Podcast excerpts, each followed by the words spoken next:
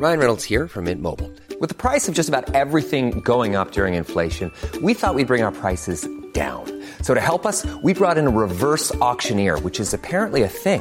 Mint Mobile unlimited premium wireless. Ready to get 30, 30, bit to get 30, bit to get 20, 20, 20, bit to get 20, 20, bit to get 15, 15, 15, 15 just 15 bucks a month. So, Give it a try at mintmobile.com slash switch. $45 upfront for three months plus taxes and fees. Promo for new customers for limited time. Unlimited more than 40 gigabytes per month. Slows. Full terms at mintmobile.com. Roundabout Season 2, presented by Nissan, is live now, and we're back to share more stories from the road and the memories made along the way. We're talking rest stops, if we're stopping to get gas. You will be timed. Misguided plans, I grew up in the city, so I have like, you know, a healthy fear of real extreme darkness. a lot of laughs, Y'all weird, but you, yeah, you, you were different. and so much more. Listen and subscribe wherever you get your podcasts. Ready to pop the question and take advantage of 30% off? The jewelers at BlueNile.com have got sparkle down to a science with beautiful lab grown diamonds worthy of your most brilliant moments. Their lab grown diamonds are independently graded and guaranteed identical to natural diamonds, and they're ready to ship to your door. Go to BlueNile.com to get 30% off select lab grown diamonds. That's BlueNile.com for 30% off lab grown diamonds. BlueNile.com.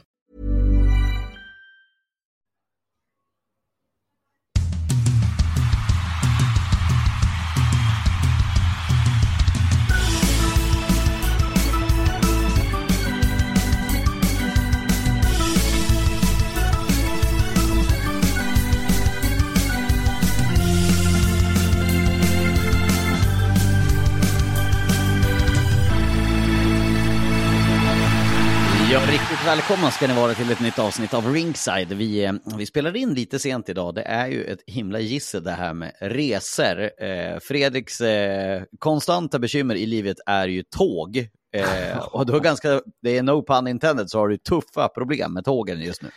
Jag har mina utmaningar, jag och övriga delar av samhället som väljer att nyttja statens järnvägar. Jag står fortfarande bakom dem i grund och botten, men jag drabbas ju av dess elände titt som tätt. Men nu befinner jag mig på Stadshotellet i Växjö. Känns som jag ska vara med i Repmånad, den gamla filmen med Loffe Karlsson och eh, Lasse Åberg och dem. Eh, lite sådär, det ligger bra till. Vi ska göra Kalmar, Nybro ikväll var uppe i Karlskoga. Så att det, det är lite så, då ska vi pussla ihop det. Och sen vår kära kollega Daggen som har sjuka barn som är friskare. Jag har faktiskt druckit kaffe med honom på morgonen, men man får inte lämna barnen på förskolan. Eh, det är någon sån här karens.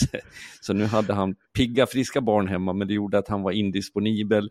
Du stökar ju runt på mycket hockey också, så det är en smärre bragd att vi får till det. Ja, eh, det, blir, det är ju faktiskt svårare när man är tre. När vi var bara, jag och du förra säsongen, då, är det så, då har man bara en person att ta, ta hänsyn till. När vi blir tre blir det ju lite tuffare. Eh, men Fredrik, ska ju säga det också att eh, i det, detta reseschema eh, så glömde du ju faktiskt nämna att du har ju spenderat en natt på Kumla. ja, Anstalten. Man kan tro att det var antingen hemma hos Stefan Klemans eller suttit inne en natt för något ringa brott. Vi skickar ju en, eh, jag reser med Kajsa Kalmeus, vår kollega, då, från tåget så såg vi Kumla hotell, såg lite lätt suspekt ut, men eh, säkert bättre än anstalten i alla fall. Men bodde ni där? Nej, nej, Nej. du trodde det du. Ja, jag trodde att ni hade bott i Kumla och då är det för öppet mål för att inte Nej, nämna då, det. nej vi, vi bodde i Örebro, så att eh, vi, vi skojade till det lite kort och gott. Ja, häftig hockeyvecka, men jag hoppas att ni eh, som eh, lyssnar eh, tycker att det är okej att vi blir lite sena. Det är faktiskt inte helt jävla lätt ibland att få ihop det här. Jag tycker att vi ska börja, innan vi går in på hockeyn, så ska vi prata om, tyvärr, en av hockeyns och idrottens starkaste röster som har somnat in. Och vi minns tillbaka hur det lät när man var små och, satt där och sporten föddes in i ens liv. Han sprang ur offsiden, Kenneth Andersson hittade läget till Martin Dahlin! Och nu är det väl klart ändå. 3-1. Underbart! Vilket mål! Det är ju ett av de snyggaste landslagsmål som har gjorts överhuvudtaget. Och nu firar vi midsommar i Pontiac Silver Dome. tackar, tackar. Och det kände man att hela svenska laget lyfte. Och där ser man ju också hur mycket självförtroende betyder. För att i fortsättningen av turneringen så gick det ju som på räls nästan. Vi ska credda också, jag tror att klippen ursprungligen kom från SVT, men jag har fått de här från YouTube och eh, då, då får man ju faktiskt använda dem när de, när de ligger där. Eh, men Arne Hegerfors, eh, för mig, mitt första sportminne när morfar och jag låg och såg på Sven-Göran Eriksson och Arne Hegerfors i husvagnen på Burträsk camping den där straffläggningen 1994. Det är liksom mitt första, jag skulle inte säga första riktiga minne i livet, men det är mitt första starka idrottsminne. Jag skulle på något sätt säga att där väcktes eh, sporten för mig. Vad har du men, för relation till Arne? Nej men egentligen hela min, jag som är tio år äldre än vad du är, så är ju det så att det har liksom varit så naturlig del. Så när det här nu, det har väl inte varit någon hemlighet att han har varit risig under en längre tid och jag vet att jag fick faktiskt hälsa på honom på eh, den här hockeygalan förra året som var mm. en, en, eh, fin upplevelse men också sorgsen i den meningen att Börje Salming var så pass nära sin död som det visade sig. Eh, då, då fick jag hälsa på Arne och hans fru. Inte för att Arne eh, ville hälsa på mig, men på, jag hade ju mina föräldrar med mig, min pappa som är gammal spelare. Ehm, så att de, de hade väl viss eh, relation och kontakt under tid när de jobbade med respektive hockeyspelare och journalist. Så att då, då fick jag hälsa och det, det, det, var väldigt så här, det var en stor upplevelse för det är en person som har haft ett väldigt ehm, stort intryck. Jag, jag, när du pratar Lars så, så, så kallar du honom som idrottsupplevelsen. Och det säger en del om hur stor han var, att han blev liksom en naturlig del. Hans röst, hans det där skrattet, hans finurliga kommentarer gjorde ju fotbollsmatchen, eh, cykelloppet, hockeyturneringen så mycket bättre. En, en magnifik människa. Jag tror att det, det tullar ju lite grann på helt enkelt nostalgi vibben. Alltså det, det, det, är ju så att eh, när man minns sina stora eh, idrottsliga barndomsminnen så minns man ju Arne som en del av dem. Och, och därför tycker jag att han har förtjänat att hyllas. Jag jobbar med Ankan ett gäng gånger och jag tycker alltid det är lika häftigt. Eh, alltså, eh, Ankan var ju kvar mycket längre i, i sporten. Det var ju, han var väl en fem sex år till efter Arne om jag inte är helt galet. Men eh, snacka om att eh, när man har blivit ett uttryck, Arne och Ankan, då har man jobbat ganska länge ihop. Det säger ju en del. Eh, jag tänker ju närmast på OS-finalen där 94 efter Peter Forsbergs straff. Jag, då minns jag också Ankans där lite rökiga. Rökis! Det var ju med på quiz när jag var med med Jonathan Lindqvist och Adam Johansson i första gången jag var med i ishockeytävlingen. Då hade de just det, fast då var det Jonathan Lindqvist som då citerade det och inte sådär så. Vilken fräckis! Ja, eh. nej, men det var, och det märktes ju på reaktionerna tänker jag. TVn stod på som att det var liksom en kunglighet som hade gått bort. Eh, ja. Sen tycker jag nog, ibland har vi en tendens att visa vår kärlek till människor först när de har gått bort, men jag, jag hoppas innerligt att Arne i de senare åren fick ta del av det. Eh, och jag såg han fick ju något pris var på en idrottsgala för ett antal år sedan, så ja, att, eh, förhoppningsvis somnade han in med vetskapen att han har satt ett enormt avtryck i svensk eh, idrott. Plus de här, jag minns ju de här kryschprogrammen med Björn Skifs. Och, liksom, och jag såg nu när man summerade hans liv så han, han spelade ju uh, Allan där, han var liksom, sjöng och han dansade och gjorde mycket, så att det fanns en, en bred repertoar. Verkligen. Vi tar en till innan vi går vidare till, eh, till hockeysnack.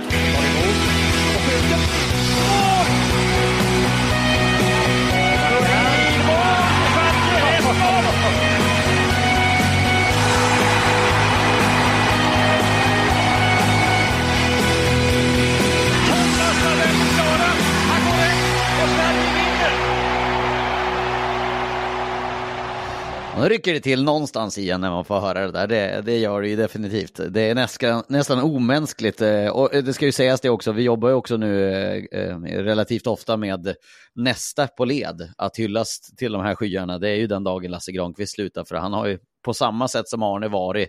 Han har, alla de här har ju haft en arvtagare. Lennart Hyland hade Sven Plex Pettersson och efter det så kom väl Ingvar Oldsberg och eh, med de här då Hylands poj pojkar, de kallas. Sen kom Arne Hegerfors och sen efter det så kom, kom Lasse Granqvist. Det är ju nästa skola liksom. Så att, och, det, det sätter också ljuset för mig lite grann på att vi har, jag, jag kan ju ibland lite sådär uh, vifta bort betydelsen av det vi gör, nu pratar jag tv-sändningar framför allt, uh, äh, att, att det är ju såklart matcherna som, som det handlar om. Det finns ingen som tittar på tv för att se eller höra Lars Lindberg, Fredrik Söderström, Dagen Eriksson, Mm. Kajsa Ja, det är mamma, mamma och pappa kanske? Ja, möjligtvis. med, med, ja, som ställer upp, utan det är ju såklart matchen. Däremot kan man ju göra upplevelsen större, att, att man trivs med rösten, med folks eh, analyser, med hur man förmedlar någonting. Det tror jag inte man ska bortse ifrån. Och jag som tittar idrott i lagom dos och hockey i stor dos eh, blir ju tillfreds av skicklig kommentering eller vettiga analyser, att det, att det gör helheten bra. Så att eh, det, det ökar ju pressen på oss som jobbar med det att försöka göra ett gott jobb. Sen kan man aldrig tillfredsställa alla på det sätt som jag tror att Arne gjorde. Ryan Reynolds här från Mint Mobile. Med priset på nästan allt som går upp under inflationen, trodde vi att vi skulle bring våra priser down. So to help us, we brought in a reverse auctioneer, which is apparently a thing. Mint Mobile unlimited premium wireless. Ready to get 30, 30, bit to get 30, bit to get 20, 20, 20, bit to get 20, 20, bit to get 15, 15, 15, 15 just 15 bucks a month. So, Give it a try at mintmobile.com slash switch. $45 upfront for three months plus taxes and fees. Promo rate for new customers for limited time. Unlimited more than 40 gigabytes per month. Slows. Full terms at mintmobile.com. Ready to pop the question and take advantage of 30% off? The jewelers at BlueNile.com have got sparkle down to a science with beautiful lab grown diamonds worthy of your most brilliant moments. Their lab grown diamonds are independently graded and guaranteed identical to natural diamonds, and they're ready to ship to your door. Go to BlueNile.com to get 30% off select lab grown diamonds. That's BlueNile.com for 30% off lab grown diamonds. BlueNile.com. Roundabout Season 2, presented by Nissan, is live now, and we're back to share more stories from the road and the memories made along the way. We're talking rest stops, if we're stopping to get gas. You will be timed. Misguided plans, I grew up in the city, so I have like, you know, a healthy fear of real extreme darkness. a lot of laughs, Y'all weird, but you, yeah, you, you were different. and so much more. Listen and subscribe wherever you get your podcasts. Ja, vi brukar alltid börja med eh, där vi har varit på onsdagen och eh, Fredrik, du hade nöjet att få vara på plats i Karlskoga för att se Karlskoga-Brynäs. Eh, du var ju dessutom i Brynäs, i Gävle då, det finns ju Brynäs i Gävle, men du var i Gävle i, i helgen också för att såg på Brynäs mot Björklöven, så här blir lite, vi börjar lite Brynäs-tungt då, även lite Karlskoga. Vad, vad fick ni se i onsdags? Jag hade nog förväntat mig ett Brynäs efter förlust mot eh, Djurgården 3-0, efter eh, overtime-förlust mot Björklöven som skulle komma ut ur starkt eh, mot Karlskoga, men det var det verkligen inte. Det var ett väldigt blekt Brynäs som inledde matchen. Eh, Karlskoga fick diktera villkoren helt eh, och jag, från min position där man står in till båsen, man är ju mer eller mindre i coachposition, så märkte jag av frustrationen och att det var lite mörka blickar från tränarbänken. Spelarna själva såg ju liksom eh, lite irriterade ut på sig själva och på sin omgivning. Eh, så att den förändringen som sen skedde från period 1 till 2 eh, var ju markant. Eh, Brynäs satte ner foten i den andra perioden och lyckades eh, skapa besvärligheter för Karlskoga. Man får 0-1, 0-2 kommer och där, där har man liksom fått tag på matchen. Sen blir det en reducering i mitten av den tredje perioden som ändå ger lite nerv. Men jag tycker nog när jag summerar det att, att Brynäs förtjänade eh, segern. Eh, inte kanske de är inte där de ska vara riktigt fullt ut, eh, vilket för mig är inte helt överraskande. Det kommer sådana faser, eh, men jag tyckte istället att det var mer imponerande att man liksom bryter tillbaka en sån match, att man får tag på den och att det var med det hårda arbetet, de enkla lösningarna, att, att eh, kanske Rödin, Indrasis, eh, Kopacka som har levererat eh, inte riktigt var där. Ah, det må så vara. Eh, vi ska också ha i åtanke att det är ett mycket bättre Karlskoga just nu eh, som ändå tyckte jag tog för sig på ett bra sätt. Och jag tyckte det var påfallande för mig när vi hade Dennis Hall i, i studion efter matchen, att han var liksom ilsken och upprörd över en förlust med 2-1 mot Brynäs. Det säger lite grann om vad de har sin position just nu. För två månader sedan var han glad om de var nära att ta en poäng. Verkligen. Ja, men eh, de har jobbat sig upp till 56 poäng som ju får ses som en ansenlig summa efter de här åtta raka segrarna från ja, men efter mellandagarna fram till eh, slutet här på januari så har de ju, hade de ju åtta raka segrar det är klart det är väldigt, väldigt starkt för Dennis Hall och company. Nu är det två raka förluster och det där svänger ju alltid snabbt. Men just det, det viktiga för Karlskoga var ju att få stapla segrarna på rad och få åtta i rad såklart. Eh, Ja. jag ska, får jag bara en rättelse också gällande Karlskoga? Jag sa förra, förra avsnittet när Adam Johansson var med att Karlskoga hade ett kontrollår. Det stämmer inte. Det jag här visade till var att man hade gjort ett minusresultat på en miljon. Det måste man ju presentera då.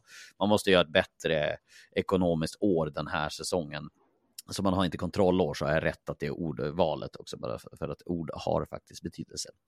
Eh, men eh, jag börjar, jag börjar liksom summera ihop det här den här säsongen, eh, Fredrik. Jag vet inte vad du tycker, men eh, jag, jag är faktiskt, även om vi har sagt att Brynäs, liksom, de står där med Damien Klara, men de har stått nästan alla matcher sedan i början på december. Det var en där som Lindbäck stod eh, just innan nyår.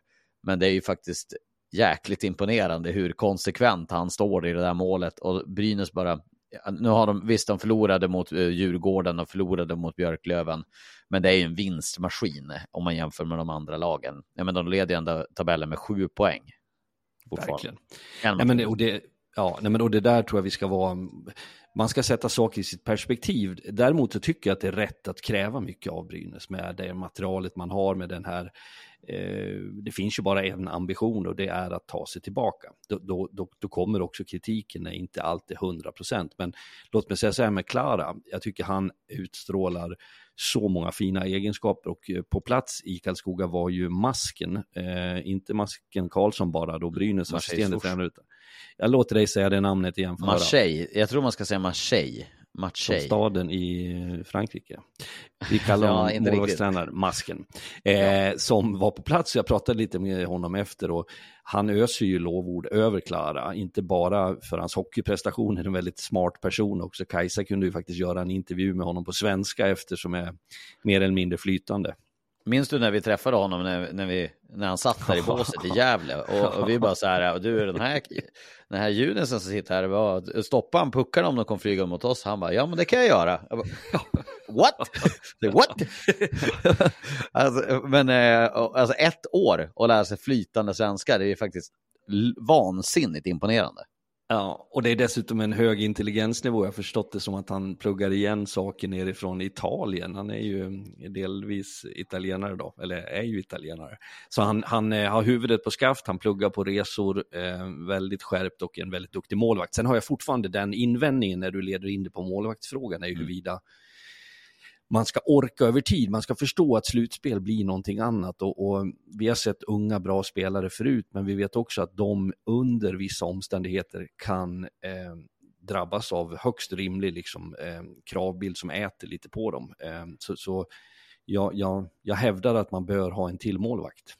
Och nu verkar ju Filip Lindblad då vara uppskriven som tredje alternativ från, från Visby-Roma. Ja. Eh, det ska väl sä- sägs väl ska vara klart i princip. Eh, han är dubbelreggad då för att kunna gå mellan. Och så sen snackas det om att eh, Niklas Lundström ska vara andra namnet. Och jag vet inte vad du tänker, men Niklas Lundström är inte Joe Kanata. Nej, jag är inte övertygad om att det är... Då, jag, då trodde tror jag att Klara blir etta om Lundström kommer in. Ja, det blir han. Jag anser nog det, att, att han är före. Jag hade trott och tror fortfarande, det är ändå två veckor kvar, att man kommer att fortsätta ivrigt att jaga från, från en hylla ovanför så att säga. Sen ska man ju säga att du har ju möjligheten att ha namngiven både underifrån och ovanifrån, det vill säga från SHL och från Hockeyettan. Jag tror att Södertälje var rätt nöjda med att se att eh, Olle Eriksson Ek eh, vann en match mot, Mo, eh, mot eh, Skellefteå för Modo igår. Alltså, jag vet inte om du såg matchen, men jag och Staffan Kronwall var uppe och kommenterade Skellefteå-Modo igår. Olle Eriksson Ek gör en sån brutalt jävla bra match. och, och då sitter Södertälje och tänker att om Modo skulle kunna hålla undan mot HV71, Ja, hamna i ingenmansland där, Ja. då är det bara, då kan bara Gerosson stå där. Mm. Ja, men det där har vi pratat om, att du ska ju inte bara lyckas knyta till dig en namngiven målvakt, det ska vara också eh, en bra sådan och det ska vara ett lag som rimligtvis då inte spelar. Eh, så att det är ju ett, ett, gäng, ett gäng faktorer som spelar in där såklart, men jag, jag förstod att han var eh, väldigt bra och det skulle ju Södertälje komma att behöva i sånt fall. Vad, vad tänkte, hade du något mer eh, att reflekt, någon reflektion du, du stötte på i Karlskoga? Jag, jag, för att kort summera Karlskoga så tycker jag att de har hittat någonting och är ju ett lag som när de eh, eventuellt kliver in i ett slutspel har allt att vinna. Det där är ju ett sätt att resonera och snacka på, men efter den, den tuffa hösten som man hade så tycker jag att det är fler som är bättre och bättre. Efterlyser fortfarande den här tydliga ettan, tvåan, trean på forwardsidan. Jag tycker en sån som Eskil Backe Olsen, eh, norska spelaren där, är väldigt bra. Och förstå mig rätt när jag säger så här, han ska inte vara bäst. Då är man liksom Nej. inte det, det är inte så det är byggt där, men jag tycker att han tar för sig på ett väldigt bra sätt. Och jag tycker att de nu har hittat, de har ett powerplay som förvisso i den matchen var lite blek, men det kan ju också bero på Brynäs, men man är bättre där. Så det, det, det finns ljusglimtar och för Brynäs del så känner jag att man tydligt och klart har ringat in vad har vi för bekymmer en sån match? Vad är det vi behöver utveckla? Vi behöver ta ett större ansvar från första nedsläpp. Vi kan inte tumma på någonting.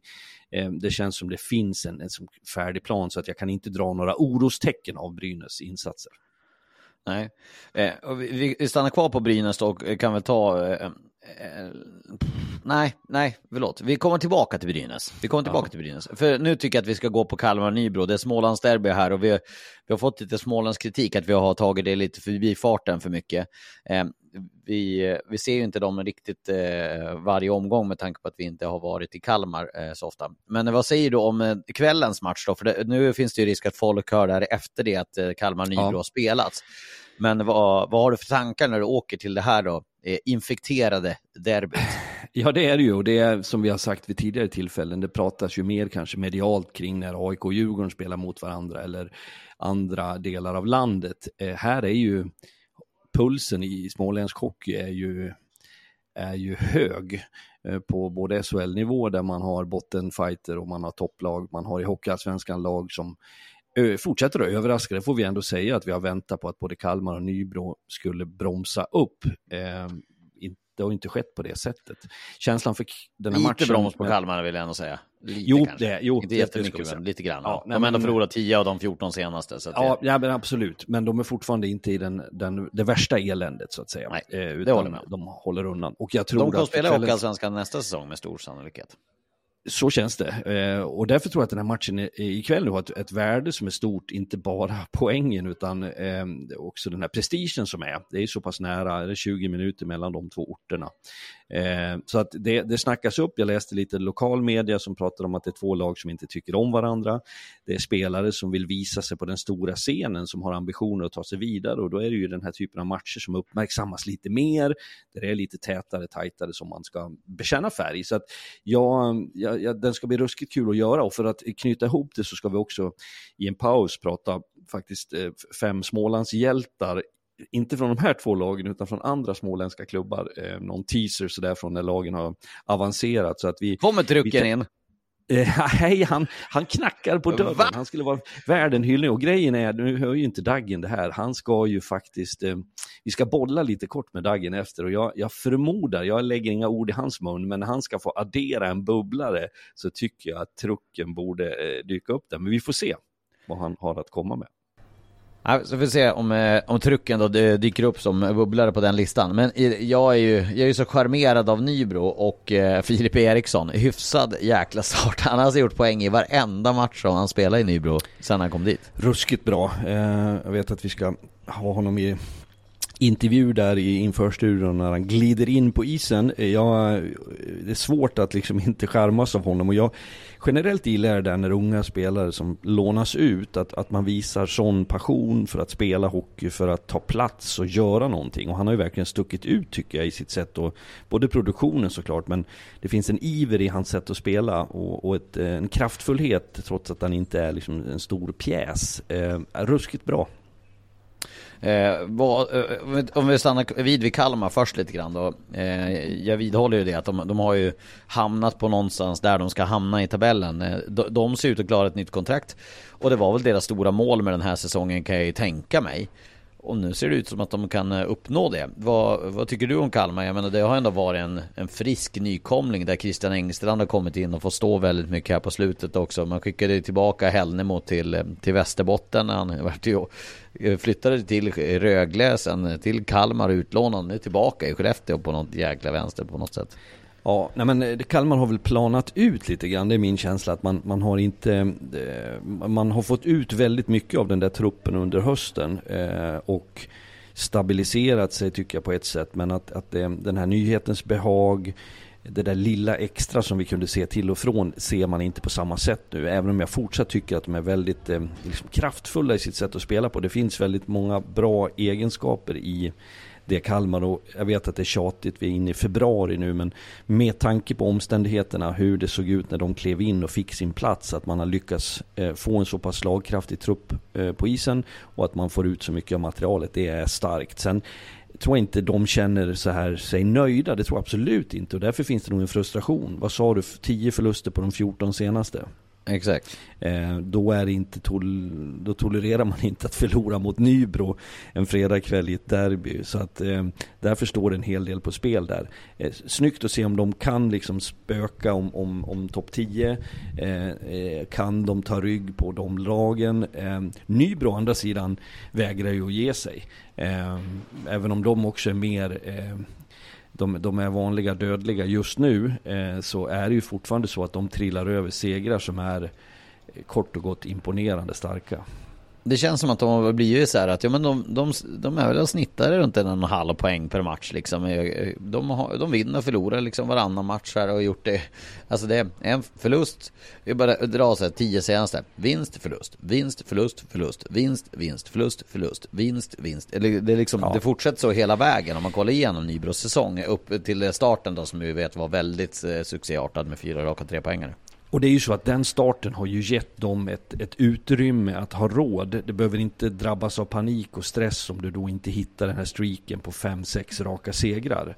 Eh, arbetsron är ju där och det funkar på ett hyfsat bra sätt. Sen eh, tror jag inte alls att de inte tänker annat än att de ska jaga Björklöven nu som är närmast i tabellen. Eh, Björklöven har spelat en match mer, det är sju poäng som det ser ut just nu mellan lagen. Så att med den formen Björklöven har, om inte de får stopp, och ett Nybro som skulle kunna ta en seger kanske redan eh, mot Kalmar och sen ta, ta, ta upp den jakten. Då, då pratar vi ju sensation som är rejäl. Ja, verkligen. Eh, det är sju poäng som skiljer nu som du var inne på och en match mindre spelad. Eh, vi kommer ju få höra er ta ett stort grepp om de här två lagen ikväll. Eh, jag tycker ändå att Nybro kommer att greja en slutspelsplats. Det, det ser jag nästan som, ja, inte riktigt givet, men det de har åtta poängs försprång mot Kalmar, så skulle Nybro vinna idag så är det ju de är inte slutspelsklara, men det är mycket som talar för att de kan nå den där åttondelsfinalen. Eh, och som nykomling får man ju säga att det är en väldigt bra första säsong i Hockeyallsvenskan. Det, det, det, är klart att det är storstilat och jag, jag, tycker även där att man tittar på de här finska spelarna som, som Savilahti som har varit där under några säsonger. Man har klimatiserat sig till Hockeyallsvenskt spel. Jag vet att Tommy Samuelsson sa ganska tidigt till oss under hösten då när de vann mycket hemma och förlorade borta att det har liksom funnits konstanta utmaningar och det tror jag är en av fördelarna med en så rutinerad tränare som Tommy. Att han, han lutar sig inte tillbaks. Han är, han är på dem. Han pillar i såren på det sättet att han tycker han inte att det är okej okay, så tar man det. Man jobbar med det. Man nöter på det på ett klassiskt sätt. Så att de har ju verkligen lyckats med, med, med väldigt mycket av sitt. Och, ja, eh, kommer ju vara obehagliga att möta. För det, framförallt på hemmaplan så har de ju en, en frenesi som är mäktig att se. Nej men eh, det har ju börjat snackas nu efter att Almtuna släppte både Ragnarsson och Hampus Alestam till eh, Södertälje och Djurgården. Så snackas det ju faktiskt nu om att andra lag ser över den möjligheten som jag och Adam spekulerade väldigt mycket om i förra veckans podd. Att Tingsryd, Kalmar, de här lagen som ligger liksom med eh, eh, känslor av ingenmansland och även om de skulle gå till en åttondelsfinal kanske inte de räknar med att slå ut Brynäs i den. Eh, för det går faktiskt lite vibbar kring Kalmar. Jag är nyfiken på att ni ställer de frågorna till Kalmar, hur de tänker i den situationen ikväll. För det går ju väldigt mycket rykten om att Kalmar-spelare helt plötsligt finns ute till försäljning. Ja. ja, och låt mig först säga att jag, jag tycker att det är beklagligt eh, generellt det som Almtuna gör. Sen eh, är inte det Eh, konstigare än att det handlar om pengar och överlevnad. Men det säger lite om problematiken som vi har i svensk hockey i en andra liga där man då på något sätt ger upp lite grann. Eh, jag, det är klart man gör det. Eh, sen gör de det för sin överlevnad. Men det, det påvisar en viss problematik. Men för att ta det vad gäller Kalmar så, så ska den frågan ställas, absolut. Att, att folk pratar om det, det är en sak, rykten och så vidare. Men Eh, det får vara en kort och rak fråga naturligtvis om de har den planen själva, om det är möjligt. Ja, vi ska inte spekulera för mycket om vilka, eh, vilka spelare som kan tänkas gå, utan det får vi ju då höra vad, vad de tänker och, och sen då framförallt då vilka som folk är intresserade av. Eh, men man hör ju nyhetsjägarna är ute nu och tisslas och tasslat så att eh, det lär säkert hända saker med tanke på om man blir, får bli kreativ när det är så pass få spelare som finns tillgängliga som vi kunde höra om i, i SHL-studion igår.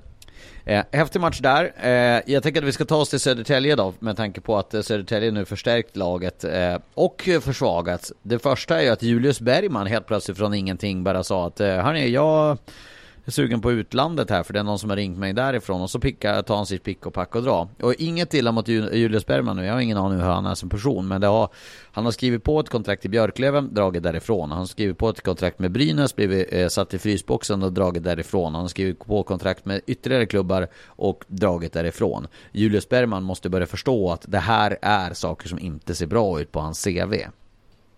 Verkligen. Jag har fått flera reaktioner från personer i betydande position som, som har liksom fnyst åt det där eh, beteendet. Jag tycker det är synd. Julius Bergman tycker jag har vuxit den här säsongen. Han har fått en tydlig roll i Södertälje, gjort mycket som är bra. Eh, rent generellt tycker jag att man har ett ansvar gentemot ett avtal eh, mot en grupp lagkamrater också. Så att eh, uthållighet är viktigt, respekt för, för liksom gällande avtal eh, såklart. Eh, så det, det han får ju bära ansvaret för det där givetvis, men jag tror också att det solkar lite ens eh, eftermäle. Ja. Du, eh, det kan ju faktiskt bli en, en riktigt stor kväll det här. Eh, det kan ju bli rekordkväll ja. det här. Ni vet ja. att Marcus Eriksson är två poäng från Henrik Björka Björklund från att bli den främste genom alla tider i den här ligan. Ja. Ja, det är ju ehm, bara att konstatera att det har eh, för hundrade gången att det har fått den önskade effekten för Södertälje. Eh, jag tycker han har överträffat mina förväntningar i, sett i produktion. Sen ska jag ändå säga att jag, jag förstår vad du leder in det på. Det i sig är respektabelt, stort och imponerande. Men sen är ju frågan då också vad vad ehm, hans värde för Södertälje tycker jag har varit lite lägre den senaste tiden. Ehm, jag uppfattar det som att Södertäljes Eh, nu ett tag har inte varit där jag trodde. Jag tycker inte att de har en, en positiv liksom, utveckling. Eh, jag hävdar med en dåres envishet att Videls betydelse är enorm.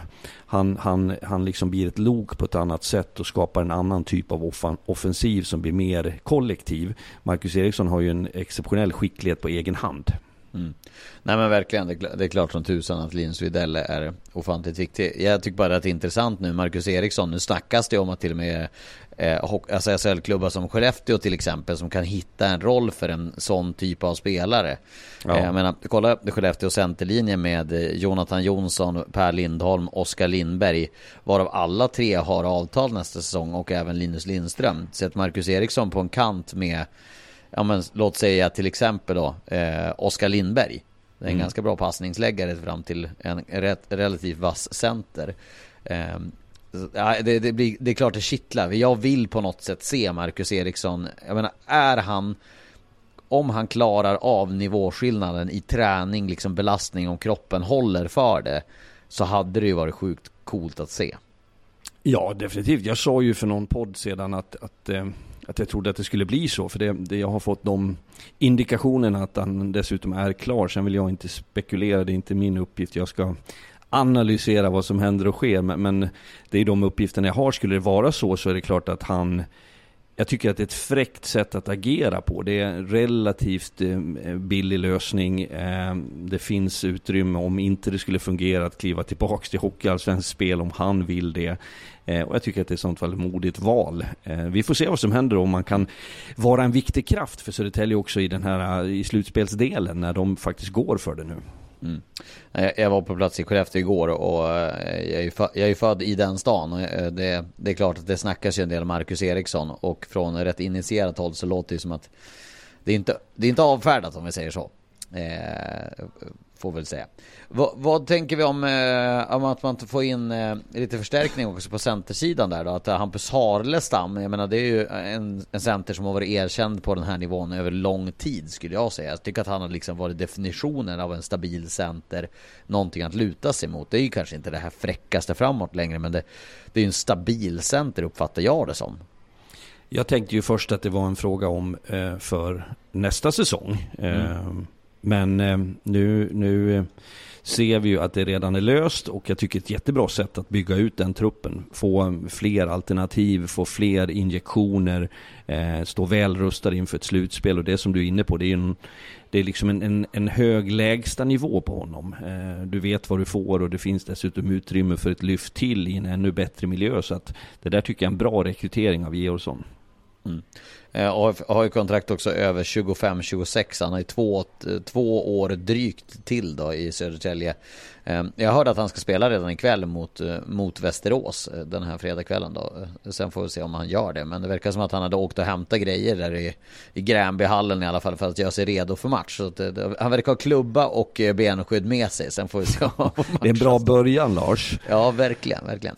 Eh, vart ska vi ta oss nu då i Sverige? Eh, Mora går, går helt plötsligt eh, för jävla bra helt plötsligt. Det går ju sjukt starkt. Och nu Johan Persson, fem mål på de fem senaste. Han har faktiskt sex mål på sina sex senaste spelade matcher. Eh, Ljunggren eh, tillbaka i spel nu senast. Och det är rätt många som levererar. Även eh, Måns Karlsson och Jetman har levererat här senaste matcherna. Men framförallt de här sex raka segrarna är ju löjligt eh, imponerande. En grej innan du får prata Fredrik. Vet du när senast Mora gick poänglösa från en hemmamatch? Nej, jag tänker att du kommer berätta det snart. 3 november. 3 mm. november. Det är ganska länge sedan. Ja, det är starkt. Och det, det, jag var ju i Mora och gjorde den matchen i samband med att det började blåsa lite organisatoriskt i klubben. Och vi hade det resonemanget om det skulle skvätta över på truppen och på det sportsliga. Men det vart ju egentligen precis tvärtom. Ehm, jag, jag, tycker det är sjukt starkt att de fortsätter att smyga på ett sätt som är passar dem också. Eh, vi har pratat mycket om de unga norska spelarna som jag tycker gör väldigt mycket bra saker som jag tror i likhet med Djurgårdens unga spelare kommer in med den där passionen, de, de, de vill, de driver på underifrån. Det gör också att de, de äldre spelarna som behöver liksom känna av det där eh, smittas. Um, en som jag tycker vi har pratat för lite om är Chad Jetman. Jag tycker det är ja, en av de bästa gillar. importerna i, sett till liksom klubbens förutsättningar och förmodligen per krona också. Eh, levererar. Mm. Nej, eh, och innan det hade de en, en trend där när norsk, norska supertalangerna var väldigt bra och drivande i det där laget. Så Mora, Mora känns ju stabila där uppe efter att ha haft en liten vacklande del där av, av december eh, och, och i alla fall slut på december så började de vackla lite grann. Men du, eh, eh, som, ja, som sagt jag gjorde ju Modo igår. Eh, Modo gav ju en hyfsat uppercut inför eh, det här eh, kvalet. Att eh, de skickar ut till Östersund och Västervik bara, bara så du vet, vi tar redan första center Västervik, ja. Theo Jakobsson. Han plockar vi tillbaka, skadad direkt tyvärr för Theo Jakobsson då. och sen då till Östersund så ringde de och sa det att hörde du, vi tar Oskar Pettersson också så att ni blir av med han också. Ja. Jag förstår det. De behöver allt de äger och har. Eh, och i ett sånt här läge så kan man liksom inte unna sig att vara generös och ha spelare borta. Det, det är spelets regler, det vet de här klubbarna också om. Men det, eh, det visar ju på känsligheten med lån som är skrivna på det sättet. Ja, eh, då, då, då, då hamnar vi här nu Fredrik igen. Då hamnade jag i träsket inför matchen i tisdags. För då, då slog jag upp eh, och insåg att i mina papper där att Oskar Pettersson och Theo Jakobsson, de har ju samma moderklubb. Och det tyckte jag var häftigt. Ja, Visst? Vad, Eller? vad leder det till? ja, men för att de, de, de kom fram i samma lag, eh, Svedjeholmens IF. Det är ju en eh, lokal förening i, i, i Modo. Och då blir det så här, då börjar jag tänka så här, men vad fan Svedjeholmen, det där har man ju hört någonstans tidigare. Eh, och då, då kommer ett quiz till dig här då, Fredrik. Ett live-quiz på vem mm. är den stora mannen från Svedjeholmen som moderklubb eh, historiskt. Du ska få lite ledtrådar här då. Mm. Eh, nu tar jag lite på sängen. I Sverige, Modo som eh, representationslag. Ja, det här blir ju till även till era lyssnare, vi tar det bara på uppstuds. Och dessutom två säsonger i Djurgården innan eh, flyget gick över till Winnipeg Jets 1974. Ja, Anders Hedberg. Anders, Anders Hedberg. Hedberg. Snyggt! Anders mm. Hedberg, han har ju Svedjeholmens mm. IF som moderklubb, ja, det tyckte jag var lite häftigt. Och även sen Rangers, han hade 11 säsonger i NHL och sen eh, 932 som scout. säga. Nu kommer det roliga som jag också dök på då. Det här tycker jag är häftigt när man gör förberedelser. Så går man i, i, i arenan i, i eh, Örnsköldsvik och så träffar man på någon och så sa jag det här med Svedjeholmen. Så här, vad, vad, vad, vad är det för ställe, jag, jag som liksom inte är från Örnsköldsvik? Eh, då sa de det, ja men Oskar Pettersson han är, upp, han är uppväxt eh, mitt emot en strutsfarm. Oj. då, då hajar jag till. Strutsfarm? Ja, nej, det är en av, det är en av Öviks bästa restauranger. Jag bara, vad Strutsfarm en restaurang? Det var för mig så vad fan? Han är väl djurintresserad generellt. Jag hade ju den där middagen hemma hos eh, När hundarna var ute och gick med er menar du? Precis, då pratade vi om hans travintresse. Jag tror att han tränar travhästar. Kör Han kör, travhästar. han kör tydligen, det här har jag inte hört från Oskar själv utan jag har hört det på omvägar Att han tydligen inför matcher kör travhästar liksom som någon form av avkoppling Ja, det är inte helt vanligt va? Nej Så att eh, det, det känns ju som någonting värt att följa upp i alla fall Ja, eh. Oskar Pettersson Som faktiskt var den som sköt Modo till eh, SHL med det där 1-0 målet mot eh, Djurgården i sjunde finalen Eh, det det var lite eh, bara det jag ville säga som en sidospår. Jag tycker om de här sidospåren. Så vi ska gå tillbaka till matchen som du gjorde i söndags, den mellan Brynäs och Djurgården. Eh, Brynäs och eh, Björklöven. Mm. Eh, och jag tänker att vi, vi, vi håller oss kvar där vi, vi börjar med matchen och sen ska vi glida över också vad som händer i Umeå. Men vad, vad, vad var din uppfattning om matchen? Vi ska ju göra samma match på, på måndag möts de igen i Umeå, ska jag och du Just jobba det. tillsammans. Just det. Nej, men det där var en väldigt underhållande match. Det välde in mål eh, som inte var, eh, tror jag, från någon av lagens sida acceptabla sättet man försvarade sig på. Men eh, för att isolera det här till Björklöven så såg jag mer plus än minus i den matchen. Jag tyckte det fanns en väldig karaktär, man får ett tidigt mål emot sig. Det var många så här mentala käftsmällar den matchen som man trotsade och tog den till övertid och får poäng. Eh, fortfarande känns Björklöven lite för yviga defensivt. Jag tycker man är dåliga på att bromsa motståndarna i mittzon. Alltså man, man får hela tiden möta lag i hög fart. Man släpper in dem i den egna zonen, man blir kvar i långa sekvenser. Försvarsspelet är inte prioriterat av alla spelare. Eh, Det var ett bra strukturen sätt att säga det på. Ja, eh, strukturen är en sak. Där kan jag ha åsikter också. Men det är en smaksak om hur aggressivt man ska gå, och hur man sätter press och så vidare. Man får inte bli passiv heller förvisso. Men det är framförallt individuella ursäkta, prestationer eh, i den meningen negativa. Där man väljer bort. Man, man tummar, man fuskar, man tjuvar som släpper eh, till det. Eh, men jag eh, trodde benhårt på att okej, det här var ett tecken. Nu måste man åka hem och städa av Östersund. Vilket man ju misslyckas kapitalt med. Eh, så jag vet egentligen inte vad jag lärde mig av Björklöven den där matchen.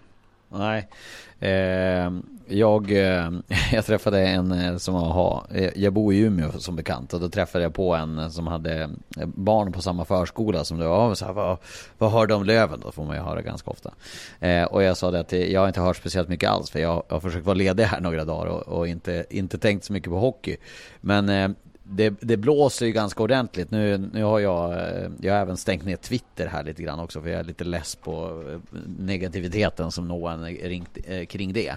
Men det, det blåste ganska ordentligt efter den där Östersundsmatchen. Jag, jag såg eh, Navid Deal som har den här eh, podden, eh, en del av kvartetten som har podden eh, Radio 1970, Björklövens podcast där. Som både du och jag har gästat några gånger här i närtid eh, sa det att eh, han hade två punkter som han ville eh, att Björklöven ska ta till sig. Det första var eh, identifiera problemet och det andra lös det. Och det, det känns ju som att det, det är det de har harvat efter Björklöven över ganska lång tid nu. Och förlusten mot, eh, Östersund skickade ju inte tro kanske till sponsorer och fans efter den förlusten. Nej, och de är ju kvar i, i eländet. Eh, jag ska säga en sak, när man jobbar med det här som jag gör så eh, får vi ju, vi får ju en ganska nära kontakt med lagen, med tränare, spelare i olika utsträckning. Det finns de som jag aldrig har hälsat på och det finns de man pratar mycket med. Vi förhåller oss neutralt. Jag i, som gammal tränare, det är viktigt för mig att få säga att jag eh, låter inte bli att kritisera det som är värt att kritisera. Men jag har ju förståelse och insikter kring hur tränarens vardag och situation är. Som gör att jag oftare försöker vara lite nyanserad nyanserad när det gäller när folk börjar skrika om att sparka tränare så försöker jag tänka lite längre, lite djupare. Det, det tar jag liksom på mitt ansvar.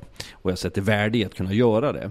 Eh, att det sen är Kente och, och eh, Viktor Stråle som får utstå liksom den tuffaste kritiken, det är inte annat än rimligt. Så går det till och det har de betalt för, det vet de om själva också.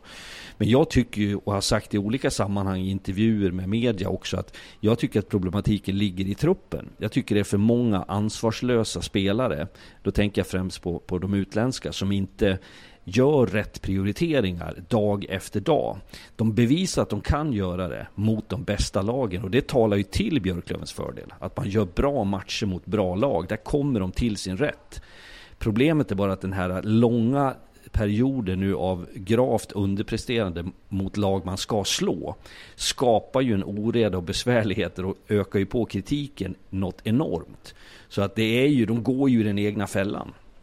Eh, och det har eh, resulterar också i två saker som inte är någon form av åsikt utan det är ren fakta. Att det här, eh, de förlusterna mot Östersund, mot eh, Nybro, eh, mot lag som ligger där nere i tabellen sådana som topplagen re relativt ofta bör slå. Jag menar, och de 12 poängen som du möter mot ett sådant lag så ska du i alla fall ha en 7-8, gärna 9.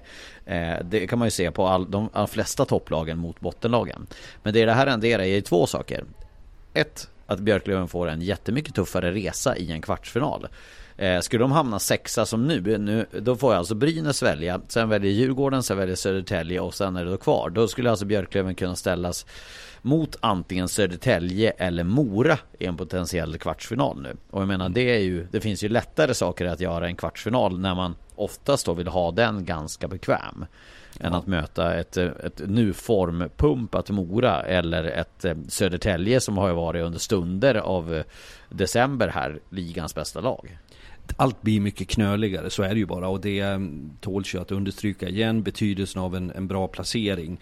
Sen finns det vissa jag pratar med som säger att så länge inte du är etta så spelar det ingen roll. Eh, men det tycker jag är skitsnack. Ja vadå, eh, tvåan får ju välja bort två lag som du inte behöver möta. Exakt. Eh, så, så det är klart att det är gynnsamt. Sen handlar ju det här också om vad du sänder för signaler om, om ditt rykte och förtroende som lag och klubb betraktat. Och det farligaste som kan drabba ett lag och en klubb är ju att folk som är under normala omständigheter står bakom dig börjar tvivla.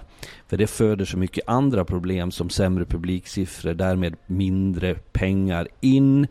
Eh, på spelarmarknaden så är det ju inte lika attraktivt att, att eh, kontraktera, för pengar är faktiskt inte allt. Du vill vara i en miljö där du känner att du har support och att du har möjlighet att nå resultat. Så att det, det, det är en lång spiral som är negativ som, som de drabbas av. Sen är jag helt övertygad om att de jobbar arslet av sig. Eh, och det som jag får till mig när jag pratar med Björklöven-tränarna i samband med Brynäs-matchen är att de tycker inte att det där har nått in i omklädningsrummet. Och det sa jag i någon tidningsintervju häromdagen att det är ju också ett problem. För det får ju heller inte vara tondövt så att man inte förstår liksom vreden som finns. Eh, man måste ju också vara medveten om besvärligheterna.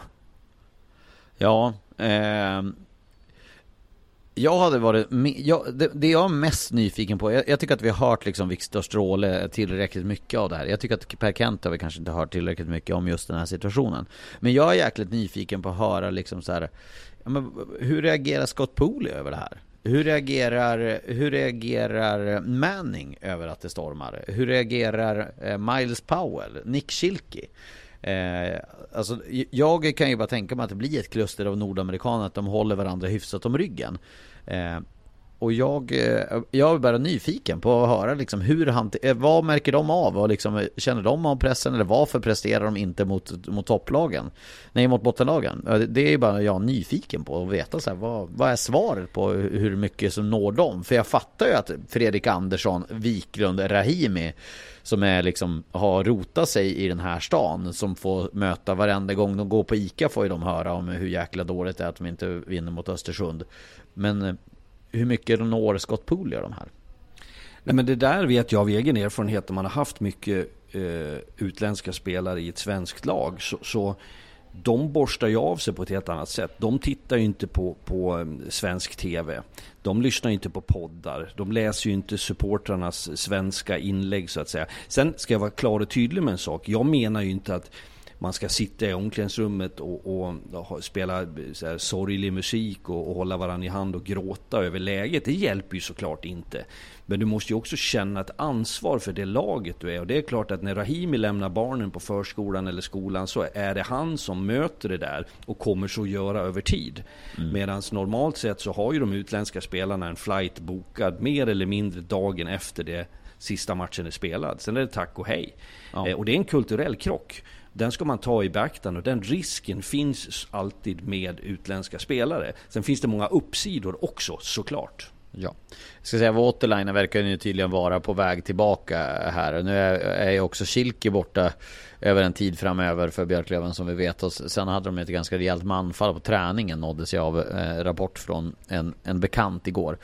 Eh, jag tycker att vi måste ta in också eh, två saker. Jag tänkte på Djurgården, jag ska börja i positiv ända. Alltså vilken jävla vecka Linus Eriksson hade förra veckan. Alltså snacka om att ha gjort så här och väckt namnet Linus Eriksson i Hockey-Sverige, de som inte har följt juniorhockeyn. Ja, och det känns som att jag vevar det här gång efter annan, men det, det, det är de värda. De har fått en, en väldigt fin injektion med de unga spelarna. De, de eh, tar för sig på ett sätt som ruskigt imponerande att se i tuffa täta matcher eh, med Frondell och med Eklund och du pratar Eriksson. Vi har eh, ett helt sjok med namn. Vi hade ju uppe det i Superfredagen i studion också. Eh, snyggt och det blir som bäst när de här, när Klasen också eh, har det drivet och gör de bra matcherna. I väntan på att Kryger och Norman och de här ska komma tillbaka så, så, så vikarierar ju de alldeles eminent. Jag följer ju inte juniorhockeyn alls egentligen. Eh, men jag, jag var inne och pratade med Niklas Norgren när jag var på plats i Örnsköldsvik i tisdags och pratade om den här Anton Frondell. För jag har ju förstått liksom, man missar ju inte heller snacket om att det är ju en jäkla supertalang. Och han, är, han ser ju verkligen vuxen ut redan och killen är 07. Mm. Eh, så det blir intressant att följa hur han kan vara. Skicklig rackare är det. Eh, jag, tyckte, jag vidhöll ju att jag tyckte det var sjukt starkt att de slog Löven med så mycket folk borta. De slog Brynäs hemma med 3-0. Det tycker jag var så löjligt starkt och det var så sjukt väntat att de skulle förlora mot Tingsryd också i helgen. Det kändes som att det var skrivet i stjärnorna nästan. Ja, och det, det kanske är en rimlig reaktion. Det är ohållbart att över tid hålla uppe så pass hög nivå när man har så mycket folk som är borta och att det blir konstanta förändringar. Eh, och vi ska väl också säga i den meningen att det är inte något eh, helt orimligt och heller ingenting som anses eh, eh, vad ska vi kalla det då, eh, skadligt att förlora mot Tingsryd. Tingsryd har sina uppsidor, gör sina bra matcher och har hållit en, eh, tycker jag, en ganska bra nivå. Så att det är klart att det där kan ske. Eh, det är intressant att se sen hur man följer upp det och det hanterade man ju ganska bra mot eh, Västerås. Mm. Nej men och, Tingsryd de har vunnit varannan, eh, tre av de fem senaste här och kämpar ju för att etablera sig och klara kontraktet rätt tidigt liksom. Och det, det ser de ut att ha bra möjlighet att göra. Albin Greve eh, inspärrad igen säger jag skämtsamt men, men eh, avstängd igen. Eh, men det känns ju som att tongångarna kring den här avstängningen är att hade, hade det varit tvärtom att Amir Krupic hade gjort den och att Greve hade gjort den som Amir Krupic gjorde då hade det ju kunnat vara liksom den här avstängningen på Greve. Jag tycker ju inte att den är så ful. Alltså det är ju det är hans lindrigaste överfall med, majorite- med ganska bra Eh, differens till de övriga ska jag säga, den här från Greve? Ja, jag, jag, de här senaste dagarna, eh, den, den, debatten som går är ju extremt polariserande. Det framställs ju från den ena sidan som att han har, har begått ett brott som är alltså, djupt kriminellt i, i det verkliga livet. Eh, och den andra sidan menar att det absolut inte är någonting. Jag tycker att sanningen ligger någonstans i mitten. Eh, jag tycker också, jag skulle kunna tagit en tvåa. Jag hade kunnat tänkt mig att det där är en utvisning. Jag tycker situationen blir så. Jag ser inte någon anledning att trycka till så pass mycket där och då som man gör. Det är liksom den spontana känslan. Jag har inte ätit mig in i det här för att det här blir ju en, det här blir ju en debatt som handlar om ytterligheter. Djurgårdarna försvarar honom, backar upp honom och menar att han är, jag såg någon rubrik igår, jag läste ett artikel med att det handlade om mobbing. Och sånt tycker jag är skitsnack. Nej. Eh, låt mig säga så här, Albin Greves situationer över säsongen har satt honom i det här läget att han är uppmärksammad. Eh, och därav också kommer ju den långa avstängningen. Det där är ju inte en situation som ska rendera i fem matchers avstängning. Absolut inte. Han får ju majoriteten av straffet på grund av att han är, som vi slarvigt kallar det, återfallsförbrytare. Ja, men han har blivit avstängd och det har man med i sin beaktning från disciplinnämnden helt enkelt. Och det, det är ju också väldigt tydligt formulerat och eh, kommunicerat från disciplinnämnden. Att blir du avstängd igen så får du ett hårdare straff. Ja, och sen är det ju att Djurgården agerar som man gör och går ut att, och liksom backar upp honom till 100% och man överklagar är ju också ett sätt att, att ena styrkorna, att få supportrarna att stå upp för, för laget och klubben. Och det finns en något smart i det också om jag tittar framåt, att det blir lite grann vi mot världen. Eh, sen har vi alltid haft och kommer att ha situationer, för det är bedömningar som görs på isen och i efterhand som vi inte håller med om. Men jag tycker att tonläget blir bisarrt högt eh, och det ja. borde sansas lite mer. Eh, vad gäller Albin Greve, jag har sagt det förut, jag säger det igen. Jag gillar honom som spelare. Jag känner inte honom som människa, det är säkert en väldigt ja, men det behövs sådana där fysiska spelare, men sen det har han gått över gränsen för många gånger precis det det är och det, det bör han liksom ta i, i beaktan och förstå också. Eh, sen är det en ung kille eh, och det är ljuset som sätts på honom som byggs på. För jag tror att alla som också i sin iver att försvara honom eller idiotförklara honom bidrar ju till att det blir liksom en, en ex, än mer uppmärksammad situation. Ja, jag, jag, ja, jag, jag tycker att det blir svårt att liksom ta på allvar när jag, det är därför jag inte tycker om tacklingarna i princip mer än att säga att den här tycker jag var ful, den här tycker jag inte var ful. Och sen avstängningar och sånt orkar jag inte ens lägga mig i längre för att det är ingen, ingen, direkt man har någon form av glasögon från något lag så spelar det liksom ingen roll. För det går inte att ha någon sans och balans i det. Det blir liksom inte ens någon värd diskussion. Men jag tycker att Albin, äh, att Amil Kropic crosschecking där i hörnet är ful. Eh, jag pratade med Staffan Kronvall om det här igår också som jag jobbar med. Han tycker också det att vi pratade om, ganska mycket om den här situationen med dessutom eh, en del från landslaget som var på plats på matchen igår. Och just det att du är så försvarslös när du får den crosscheckingen helt oskyddad. Skaderisken är ju rejäl. Jag tror inte du hittar någon som säger något annat där Nej. Lars. Nej. Nej, den är ful. Den är ful. Och den, ja. det jag tycker det, det, det ljusa i det är att Krupic själv utifrån vad jag läste lägger sig platt. Mm. Säger att det, det, är olikt mig, det blev inte bra, jag hoppas det gick bra med Victor Nilsson.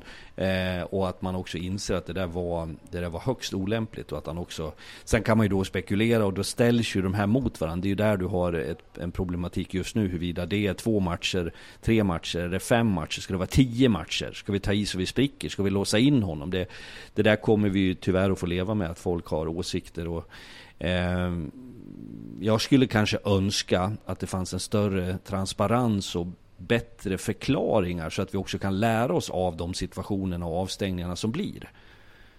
Ja, där har vi förbättringspotential, men det tror jag om, det tror jag helt enkelt handlar om att det ger ingenting att förklara för att folk kommer ändå inte köpa det med tanke på att om det drabbar deras lag så spelar det ingen roll om du får en bra förklaring. De kommer inte att köpa den ändå. Jag tror att det är så att så här, det går inte att förklara för en som inte begriper.